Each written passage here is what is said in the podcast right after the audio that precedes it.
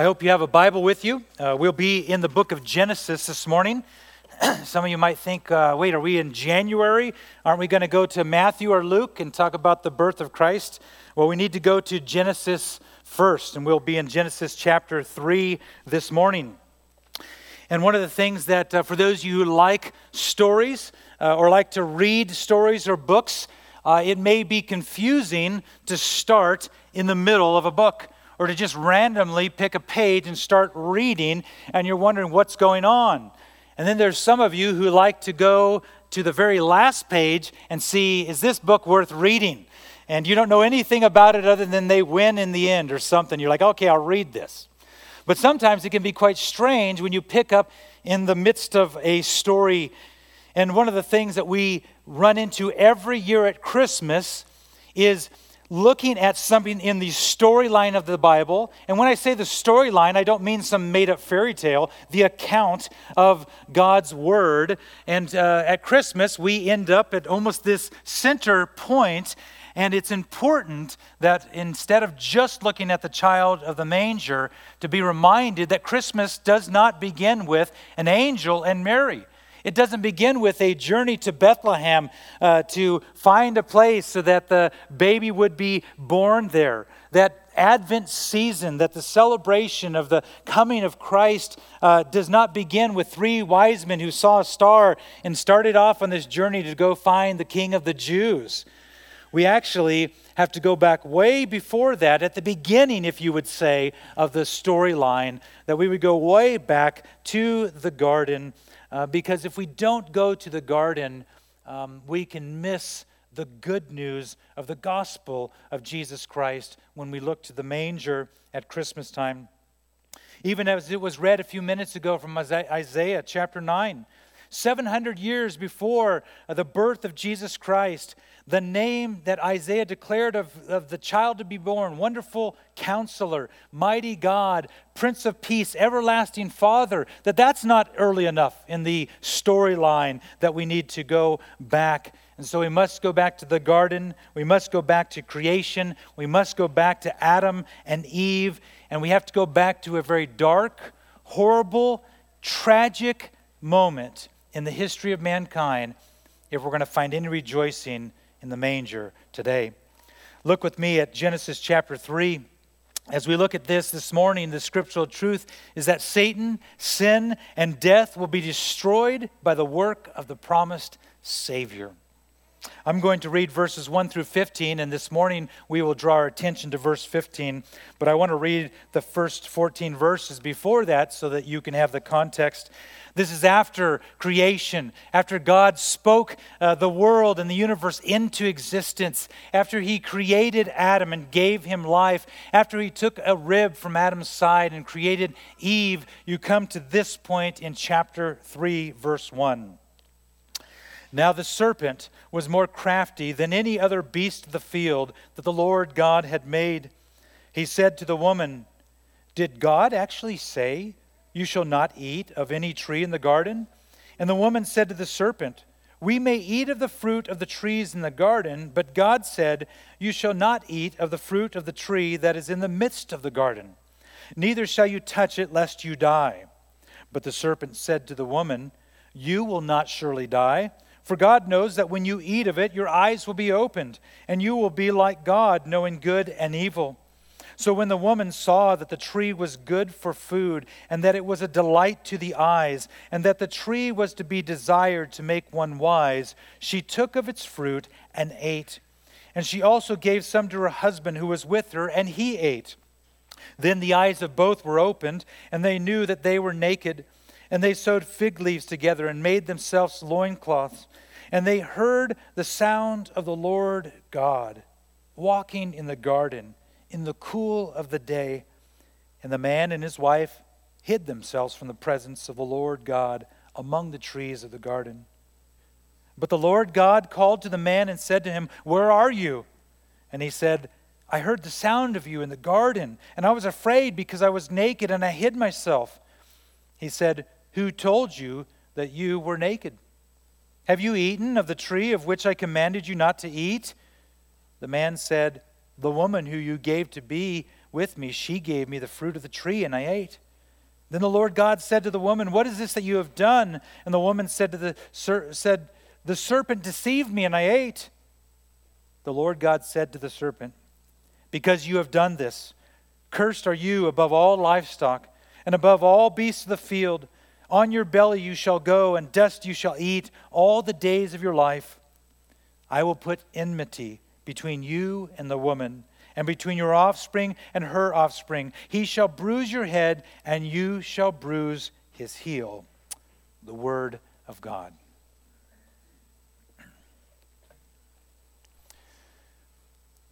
This week, read Genesis chapters 1 and 2. A perfect world, a perfect universe, a perfect creation at the end of every literal 24 hour day of creation, God said it is good. And after the sixth day, after He created man, and He looked at all of creation before He rested, He said, It's very good. A place where you see Adam and Eve in a relationship with God, walking in the garden in the cool of the day. There's no sin there's no darkness. There is no death. There is no trouble. There is no fear. I mean, think for a moment just on that. What a glorious time and place to be. To long for that. And yet we come to chapter 3 in which there's trouble Adam and Eve, who are made in the image of God, they fall and they sin.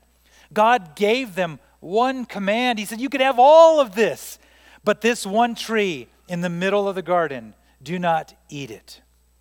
And you think, Man, I could have done that. Lord, why didn't you put me there instead of Adam or Eve? And yet, every one of us would probably do exactly the same. Actually, I know that we would do that. And he said, Do not eat of this. And what you see in chapter 3 is a very dark moment in which there is this fall that affects all creation and all mankind. From that moment, all of creation was marred. Instead of the light of God, you have this darkness in the world because the fellowship with God is broken and it's now dreadful and has Adam and Eve hiding from God. It is now a frightful thing to be around God. And from that moment of chapter 3 and that sin, sin was passed down through Adam to every single person in history, including you and I today. And if you want to turn to Genesis chapter 6, we can see a description of the greatness of this fall of mankind to go from this perfect creation, this wonderful place in fellowship with God, and then listen to Genesis chapter 6, verses, um, uh, beginning in, in verse 1. I'm sorry, in verse 5.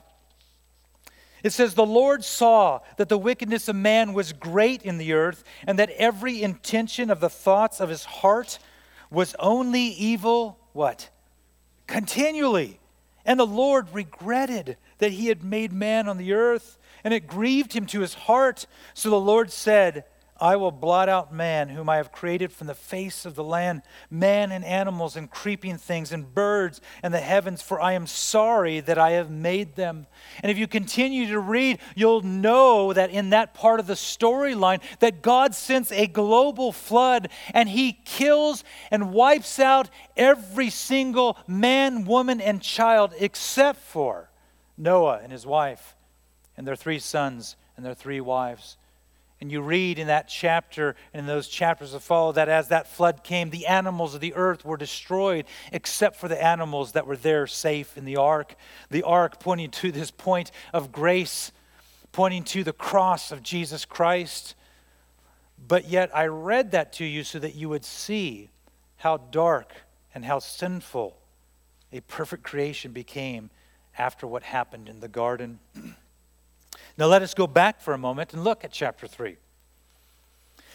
Know this that as the serpent who enters on into the scene from scripture we know that before Adam and Eve sinned sin existed. Now, we don't know this exact timeline, but we know before Satan comes, he comes tempting them to sin against God Almighty and questions Did God really say these things? Surely you will not die. And on and on that they would question the Lord God Almighty. The serpent who tempted them was a murderer and a liar from the beginning. If you turn to Revelation chapter 12, we have a description of this serpent that was in the garden. The serpent in the garden is also the, the one that we read of in Revelation chapter 12, verse 9, the great dragon. And it says this in Revelation 12, verse 9 And the great dragon was thrown down, that ancient serpent who is called the devil and what? Satan the deceiver of the whole world. He was thrown down to the earth, and his angels were thrown down with him. This is a picture after Satan and a third of the angels rose up against God, that God cast them out of heaven down to the earth. And so God had already created the heavens and the earth, and you have Satan who comes on the scene when Adam and Eve are walking in the garden, and he comes tempting them that they would disobey God and they would no longer trust him or love him, but they would no longer serve him, but they would disobey and believe a lie. The serpent in the garden is Satan. And that helps us when we read this curse. It's not against an, some animal, but it's against Satan himself. It's and we, we, as we read there in Revelation 12, we come to the end, and we know from Revelation 12 the end of the story, if you would say, or the storyline, and what happens to Satan in the end. But now look back at, at Genesis chapter 3. Look at verse 15 where we land at here today. It says this I will put enmity between you and the woman, and between your offspring and her offspring. He shall bruise your head, and you shall bruise his heel.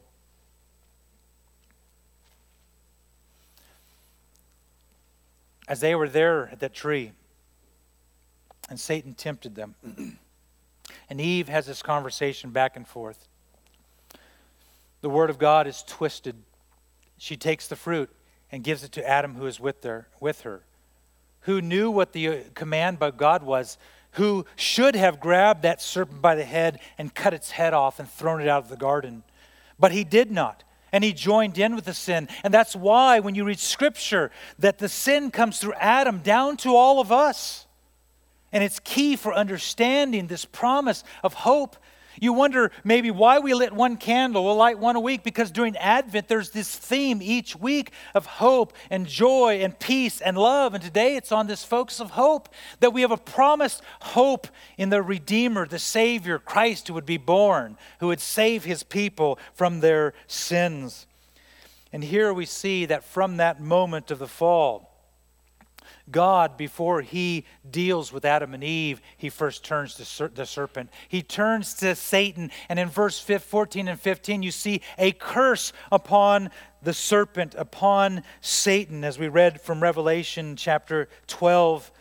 And what God declares is that there will be conflict from now, at that point on, when it says that there would be enmity it means that there would be hatred between Eve's offspring and the offspring of Satan. And you say, well, what is this and who are this offspring? And it's important that you would know that there are two offsprings that are mentioned here. The offspring of Eve are the children of God's promise, God's people those who have faith in Christ alone for salvation, they will have conflict all of the days of their earthly life against Satan and, and the demons and his children, if you would say that from Scripture. Those who by faith alone in Jesus Christ alone are saved are those of the children of promise, God's word, the offspring of Eve, as is mentioned here. And God says there will be conflict hatred, enmity between the offspring. And so we must then ask who are the children of Satan? Who are the offspring of the serpent?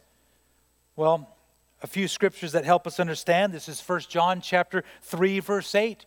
1 John chapter 3 verse 8 it says whoever makes a practice of sinning is of who? Of the devil. For the devil has been sinning from the beginning. The reason the Son of God appeared was to destroy the works of who?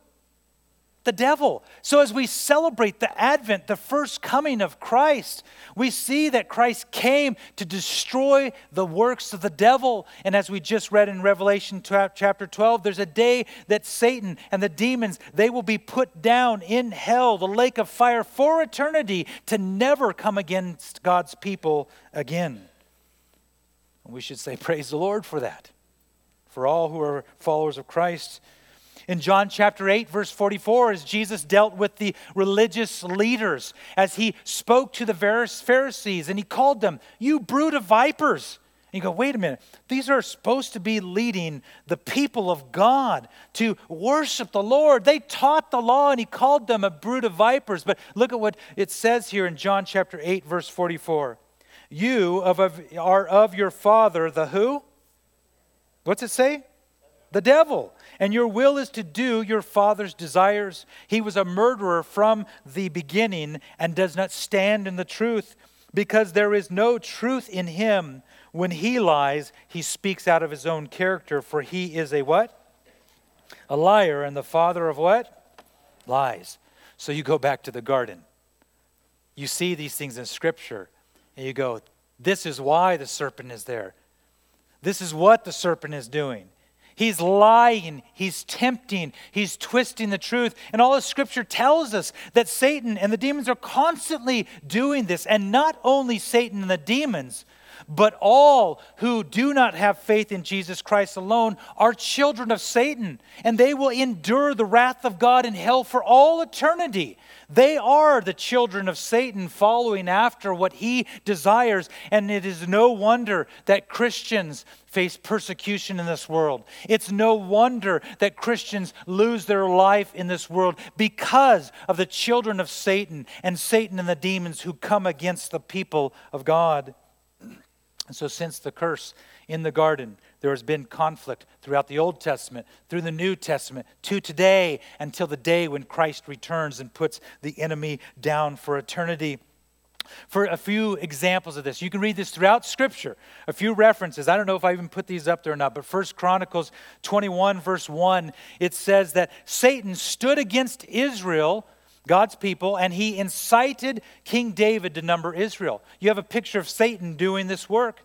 In Job chapter 1 and 2, you have Satan presenting himself to God, and God says, Look at Job. He's someone who fears me. He's upright and blameless. And Satan says, Well, if you take away all of his wealth, everything he has, he will curse you. He says, Have at it, Satan, but you can't go after his life. And Job lost everything and all of his children in the same day and yet he fell down and worshiped God. Satan comes back another day. And God says, Hey, do you look at Job? He goes, Yeah, but if you would take his health away, then, you know, he will curse you. He's okay. You cannot kill him. And Satan had the power given to him to afflict Job with sores from head to toe. And yet Job did not turn from worshiping the Lord God Almighty, but it is a important picture that you would see that Satan is your enemy. Peter says that Satan roars like, like a prowls around like a roaring lion looking for someone to devour.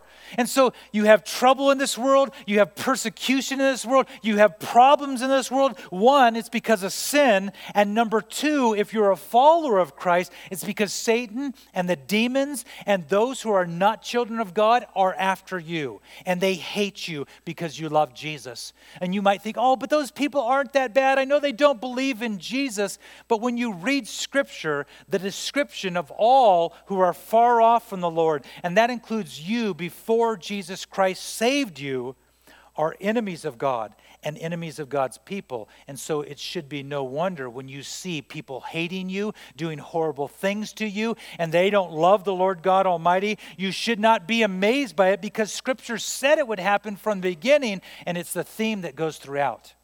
And that's why we long for the day of the return of Christ. Even as we celebrate the birth of Christ this month, we long for that day that Christ will come in his glory and there will be no more stain of sin for the people of God, a glorified body rejoined with a perfect, holy soul.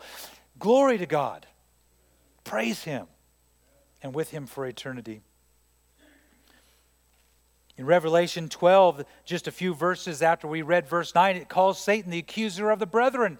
So Satan is constantly attacking you if you are a follower of Christ. Ephesians chapter 6, though, is a great hope and encouragement for all the believers that God grants you and gives you ways to stand in the midst of that enmity and that hatred. We have that description in chapter 6 that we're in a spiritual battle and God gives us armor to put on and a weapon to pick up. It says in Ephesians chapter 6, verse 11 through 12, it says, Put on the whole armor of God that you may be able to stand against the schemes of who? Who? Satan, the devil. It says, For we do not wrestle against flesh and blood, but against the rulers, against the authorities, against the cosmic powers over this present darkness, against the spiritual forces of evil in the heavenly places. So, as you are being attacked by Satan, by the demons, remember, Satan can only be in one place at one time. Same thing with the angels. He's not omnipresent, he's not all knowing. So, you have the enemy that will attack you. The people that are not of Christ will come after you know that God has given you armor to put on. He's given you the shield of faith, He's given you the helmet of salvation, He's given you a weapon, the Word of God, to wield. So that by the power of God, the Holy Spirit, you don't have to do this on your own power because you can't. And only by the power of the Holy Spirit, putting on the armor of God, can we stand. But yet, sometimes, if you're like me, there are mornings that I don't want to get up and put on the armor at all. I just want to stay in bed because there's trouble in this world. You ever felt like that before? You ever got through your day and you're wondering, like, why did this day become a disaster? Why is everyone after me? Why is there so much coming against me? It's like, ah, oh, I didn't put on the armor. And again, we think, I can do this, I can do this, and that's when we fail. Holy Spirit, would you put that armor on me? Holy Spirit, put the sword in my hand. Do that work because I have no energy or strength or power of my own to do it. And it's a glorious picture of God sanctifying his people and protecting his people from Satan and our enemies. Look back here at verse, thir- uh, verse 15 of chapter 3. The second point is this is that a promised Savior brought hope and expectation. In chapter 3, verse 15, not only do we have a curse in verse 14 and 15 about what God has cursed Satan and says there are going to be conflict throughout this time on the earth, he says, between your offspring and her offspring. And we just established who are those people the people of God and the people of Satan. But what happens here in verse 15, if you don't pick up on that, in the midst of this dark, dark moment, God gives hope and expectancy for the people of God for all of Eve's offspring, the children of God, he has just granted hope, a promise that there should be great hope and expectation in God's people. Is that God will do something. And what he will do is bring about a victorious offspring that would come and would wipe out the enemy. Most of us enjoy or like stories or movies where the enemy is destroyed. And we love to get to the, the end of the movie, and the bad people are put down, they're locked away in jail, they're destroyed, whatever it may be. And we just love that part. We love the heroes. And here it is this picture that God's saying there is a day that the enemy will be ended, they will be put down, and that will come through the offspring of Eve to come some descriptions of that child, that offspring to come. One of them's in Luke chapter 1, verse 32 and 33. It says this of the child that would be born He will be great and will be called the Son of the Most High. And the Lord God will give to him the throne of his father David, and he will reign over the house of Jacob forever, and of his kingdom there will be no end. And you know this text. You know this because of the Christmas time. You read through chapter 1 and 2 of Luke, and you read Matthew chapter 1 during this month, and you reflect on these things. This is the description of the victor to come. This is the description of the hero, the offspring, the redeemer, the rescuer, the savior. I mean, have you ever been at a point in your life where you're like, if someone doesn't save me right now, this is it? Have you ever felt at that point where it's like, if someone doesn't intervene, there is nothing that I have to look forward to today? This is the picture of the darkness of mankind and the sinfulness, and yet God would bring this victorious offspring to save his people from their sins. It was read earlier as in the, in, in the middle of our service here at the beginning in Isaiah chapter 9. It says, verse 2 the people who will, walked in darkness have seen a great what? A great light. Those who dwelt in a land of deep darkness, on them, light, the, on them has light shone, pointing to Jesus Christ, the light of the world, the victor, the rescuer, the Savior who would come. And therefore, in the midst of the darkness of mankind and the sinfulness of mankind, this light, Jesus Christ, shines and brings hope, the promised hope which God gave back in the garden. And therefore, this birth of Christ is no ordinary birth as we sing songs this month, as we read about the virgin birth. The birth is miraculous, it's a work of God, and it is glorious. And the reason it's miraculous and glorious is the offspring had to come through Eve not through Adam, because the sin passed down from Adam, and therefore we can understand when the angel tells Mary that you will be with child, and she says, How is that? I'm a virgin. And he says, It will be because of the Holy Spirit and the work there to make a miraculous birth come to being. And we rejoice in that. We look at the manger. We think of these things. We sing these songs. Some of you have music playing 24 hours a day during this time of year, and you hear these truths sung over and over. I'm always amazed when you go into stores that have no regard for God, and yet they're singing, playing songs about Jesus Christ. It's just kind of crazy in this world to, to see that. But there is this light and this hope and an expectation. And so now think for a moment from the garden to the point where Jesus Christ is born. You have approximately 4,000 years that go by, and you say, wait, 4,000 years? Think for a moment. From the promise in the garden to even Abraham, just a few more chapters in Genesis is 2,000 years. Imagine waiting 2,000 years for the promised uh, Savior to come. The people who died hoping to see the Savior, but yet they never did. And then you have from Abraham to King David, another thousand years. And then from King David to the birth of Christ, another thousand years, approximately 4,000 years, generation after generation after generation, telling the children's children's children about the Savior to come, and yet they all died and never saw but yet they hoped in, in God and His promise. They had faith that God would fulfill what He did, just like we see with Abraham and throughout the, the people that God shows us the faith that they had in God. Imagine you waiting 4,000 years for God to fulfill His word. There just may be a temptation to not trust Him. There just may be a temptation to go, oh, I don't know if this is going to happen or not. It's been this many years.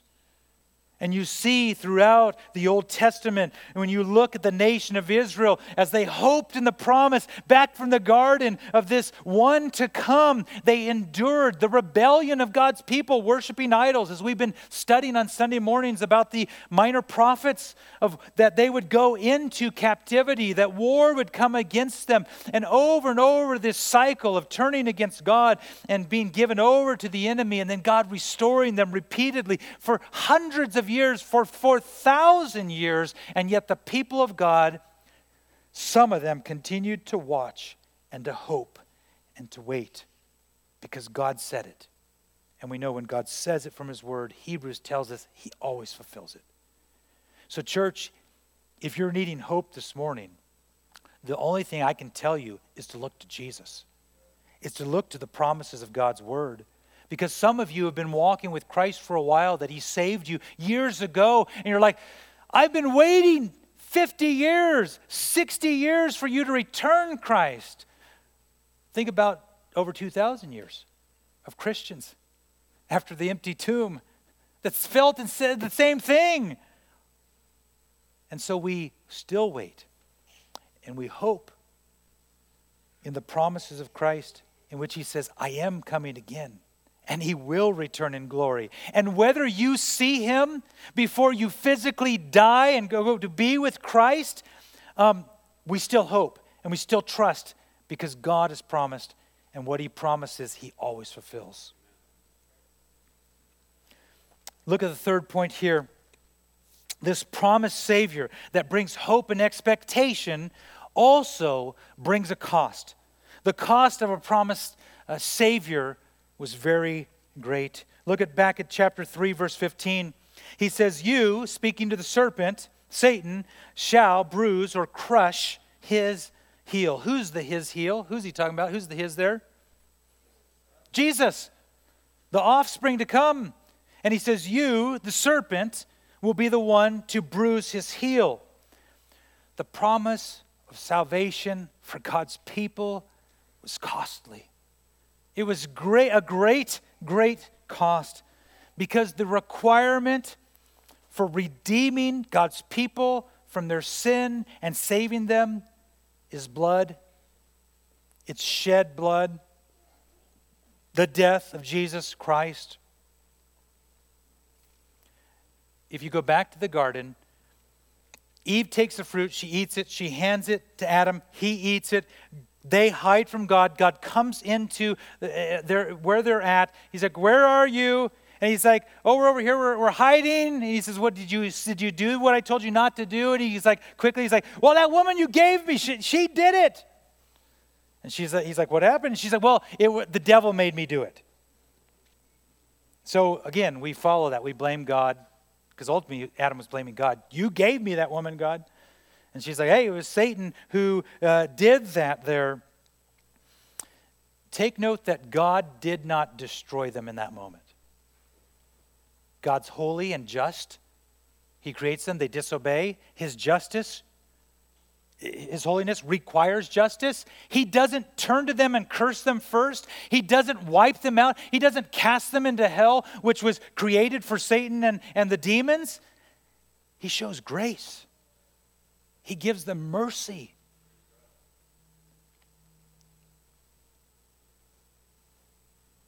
And what he does, he gives them hope. But that redemption, that hope and redemption, would cost the Lord much. The heel of the Savior will be bruised.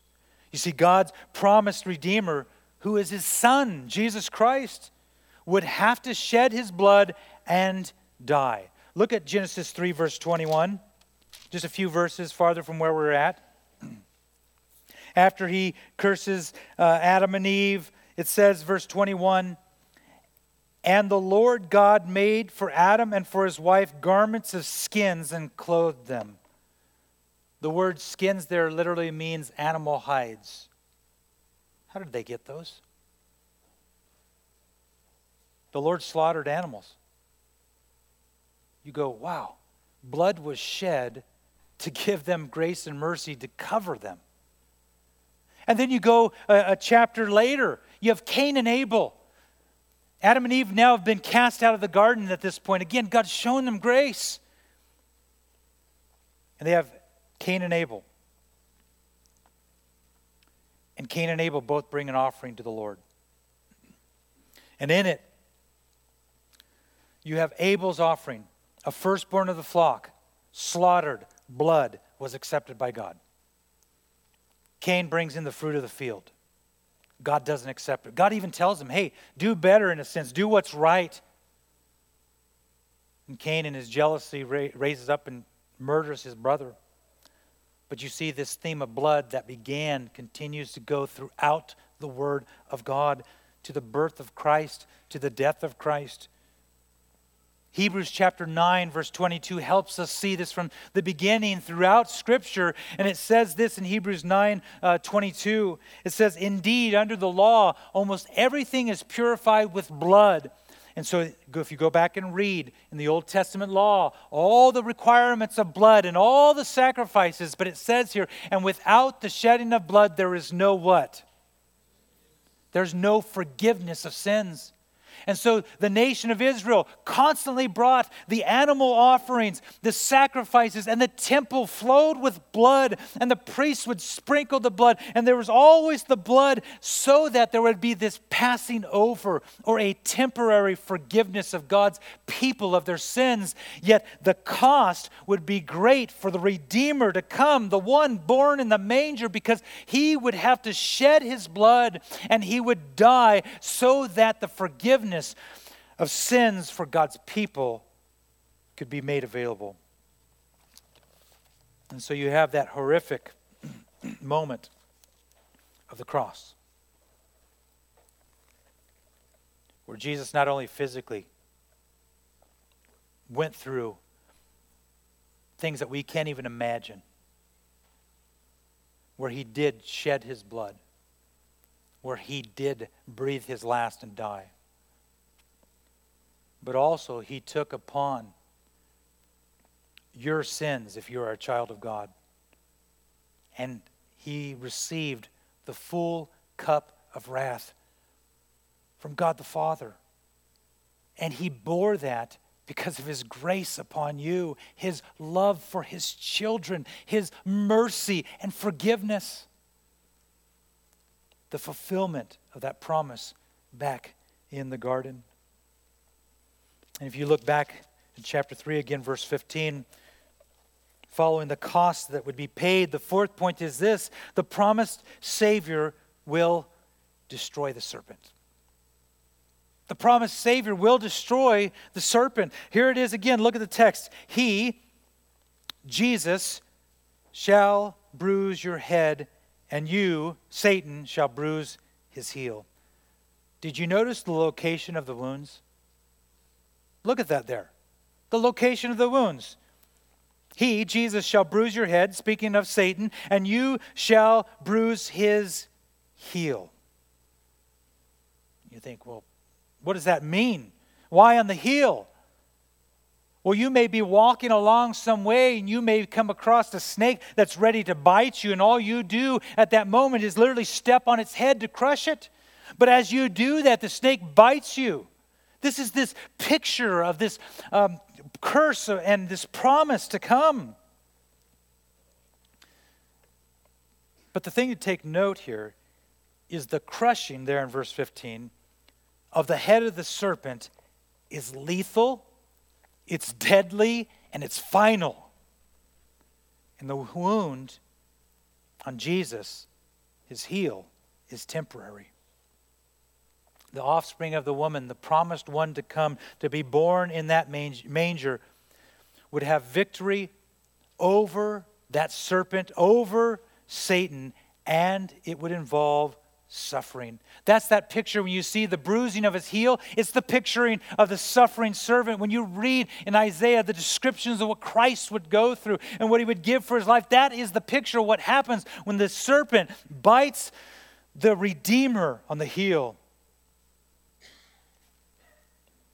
And so he would suffer, he would bleed, and he would die.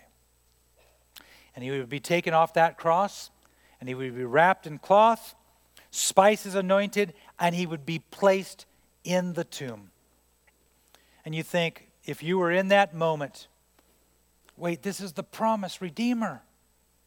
He just died that there was no understanding of what Jesus was doing at that moment on the cross. It wasn't until later that the disciples who believed in him understood as God opened their eyes to them. So, church, you must understand when you look at the cross and you see the tomb, you have this dark moment, but don't forget Genesis 3:15 that the bruising of the heel could not keep Christ in the tomb. That on the third morning after the death of Christ, God raised Jesus, his son, from death to life. so that we can sing, Up from the grave he arose. With a mighty triumph over his foes, he arose a victor from the dark domain, and he lives forever with his saints to reign. He arose, he arose, hallelujah, Christ arose. That's the hope of the promise in Genesis 3:15, the birth of Christ in the manger to come. You can call it the story, the account from the beginning of the Word of God to the end. It is all to God's glory and His masterful, glorious plan to save and redeem His people. Church, that's why in this Advent Christmas season, we sing what we sing and we celebrate. And as I said earlier, I pray that you don't get distracted not just during Christmas, but throughout the year. Because I know that everyone has Christmas traditions and things we do, things we go to, and you see all the stuff around. But none of those things that the world has created has anything to do with redemption from sin. So maybe the thing that we should pray for is that during this time, more than anything, that our hearts would be filled with hope of Christ and that we would praise him more than we did yesterday. And it would, it would grow greater and greater until the day that we see him you know, Genesis chapter 3:15 is they call it the proto-evangelium, the first declaration of the gospel. Many of us think, well, that's in the New Testament. No, it's all the way back in the garden at the fall, at the darkest moment is the first gospel declaration that Jesus Christ would come and save his people from their sins. And as the people of God waited for his birth and for his redemption, we who are in Christ wait for his return. And as I look at these last few verses, I just want to read you these four verses here. here are some things that I would encourage you to reflect on in this. Jesus said this in John 16 33 to the followers, his followers I have said these things to you that in me you may have peace. In the world you will have tribulation, but take heart, I have overcome the world. 1 John chapter 5 verses 4 through 5 it says for everyone who has been born of God, born of God overcomes the world and this is the victory that has overcome the world our faith. Who is it that overcomes the world except the one who believes that Jesus is the son of God? And so if you're here without hope this morning it's because you don't have Jesus. And if you don't have hope in Jesus Christ all you have to look forward is breathing your last and dying to try to live out whatever joy and fun and happiness you want to do the rest of the days of your life. And so you've heard the gospel declared to you this morning. Jesus Christ crucified for the sins of his people, risen again. He's ruling and reigning, and he will return. And all I can say to you, if you are here without Jesus Christ as Lord and Savior, you have had no faith in him to this morning. God is working upon your heart. Call out to him and say, Save me, Lord. I can't tell you anything else and he is faithful. Revelation chapter 20, verse 10. And the devil who had deceived them was thrown into the lake of fire and sulfur where the beast and the false prophet were, and they will be tormented day and night forever and ever. We rejoice in that. And at the same time, it's a sobering scripture because we know that all who are far off from Christ will also be cast in that place where the wrath of God, the eternal conscious torment will be upon those people for eternity. And so, if we are in Christ, I pray that you give thanks this morning, that you rejoice in the Lord. And as the worship team comes up and we sing the praises of the Lord, as we take communion together this morning, Luke chapter 2, verses 10 through 11, should have a greater understanding to you this Advent season in which it says this And the angel said to them, Fear not, for behold, I bring you good news of great joy that will be for all the people. For unto you is born this day in the city of David a Savior who is Christ the Lord. Heavenly Father, we give you thanks and praise for your plan to save us from our sins. We thank you for your word, which gives us the entire picture of what you have done and what you are doing to save us. Father, I pray that this Advent season is just not another year of Christmas on the calendar with activities, but it would be a time of encouraging and strengthening and building our faith in you with praise and joy and hope as we await your return. Father, as we take a cup and as we take bread together, uh, may you be glorified in this moment. In Jesus' name, amen.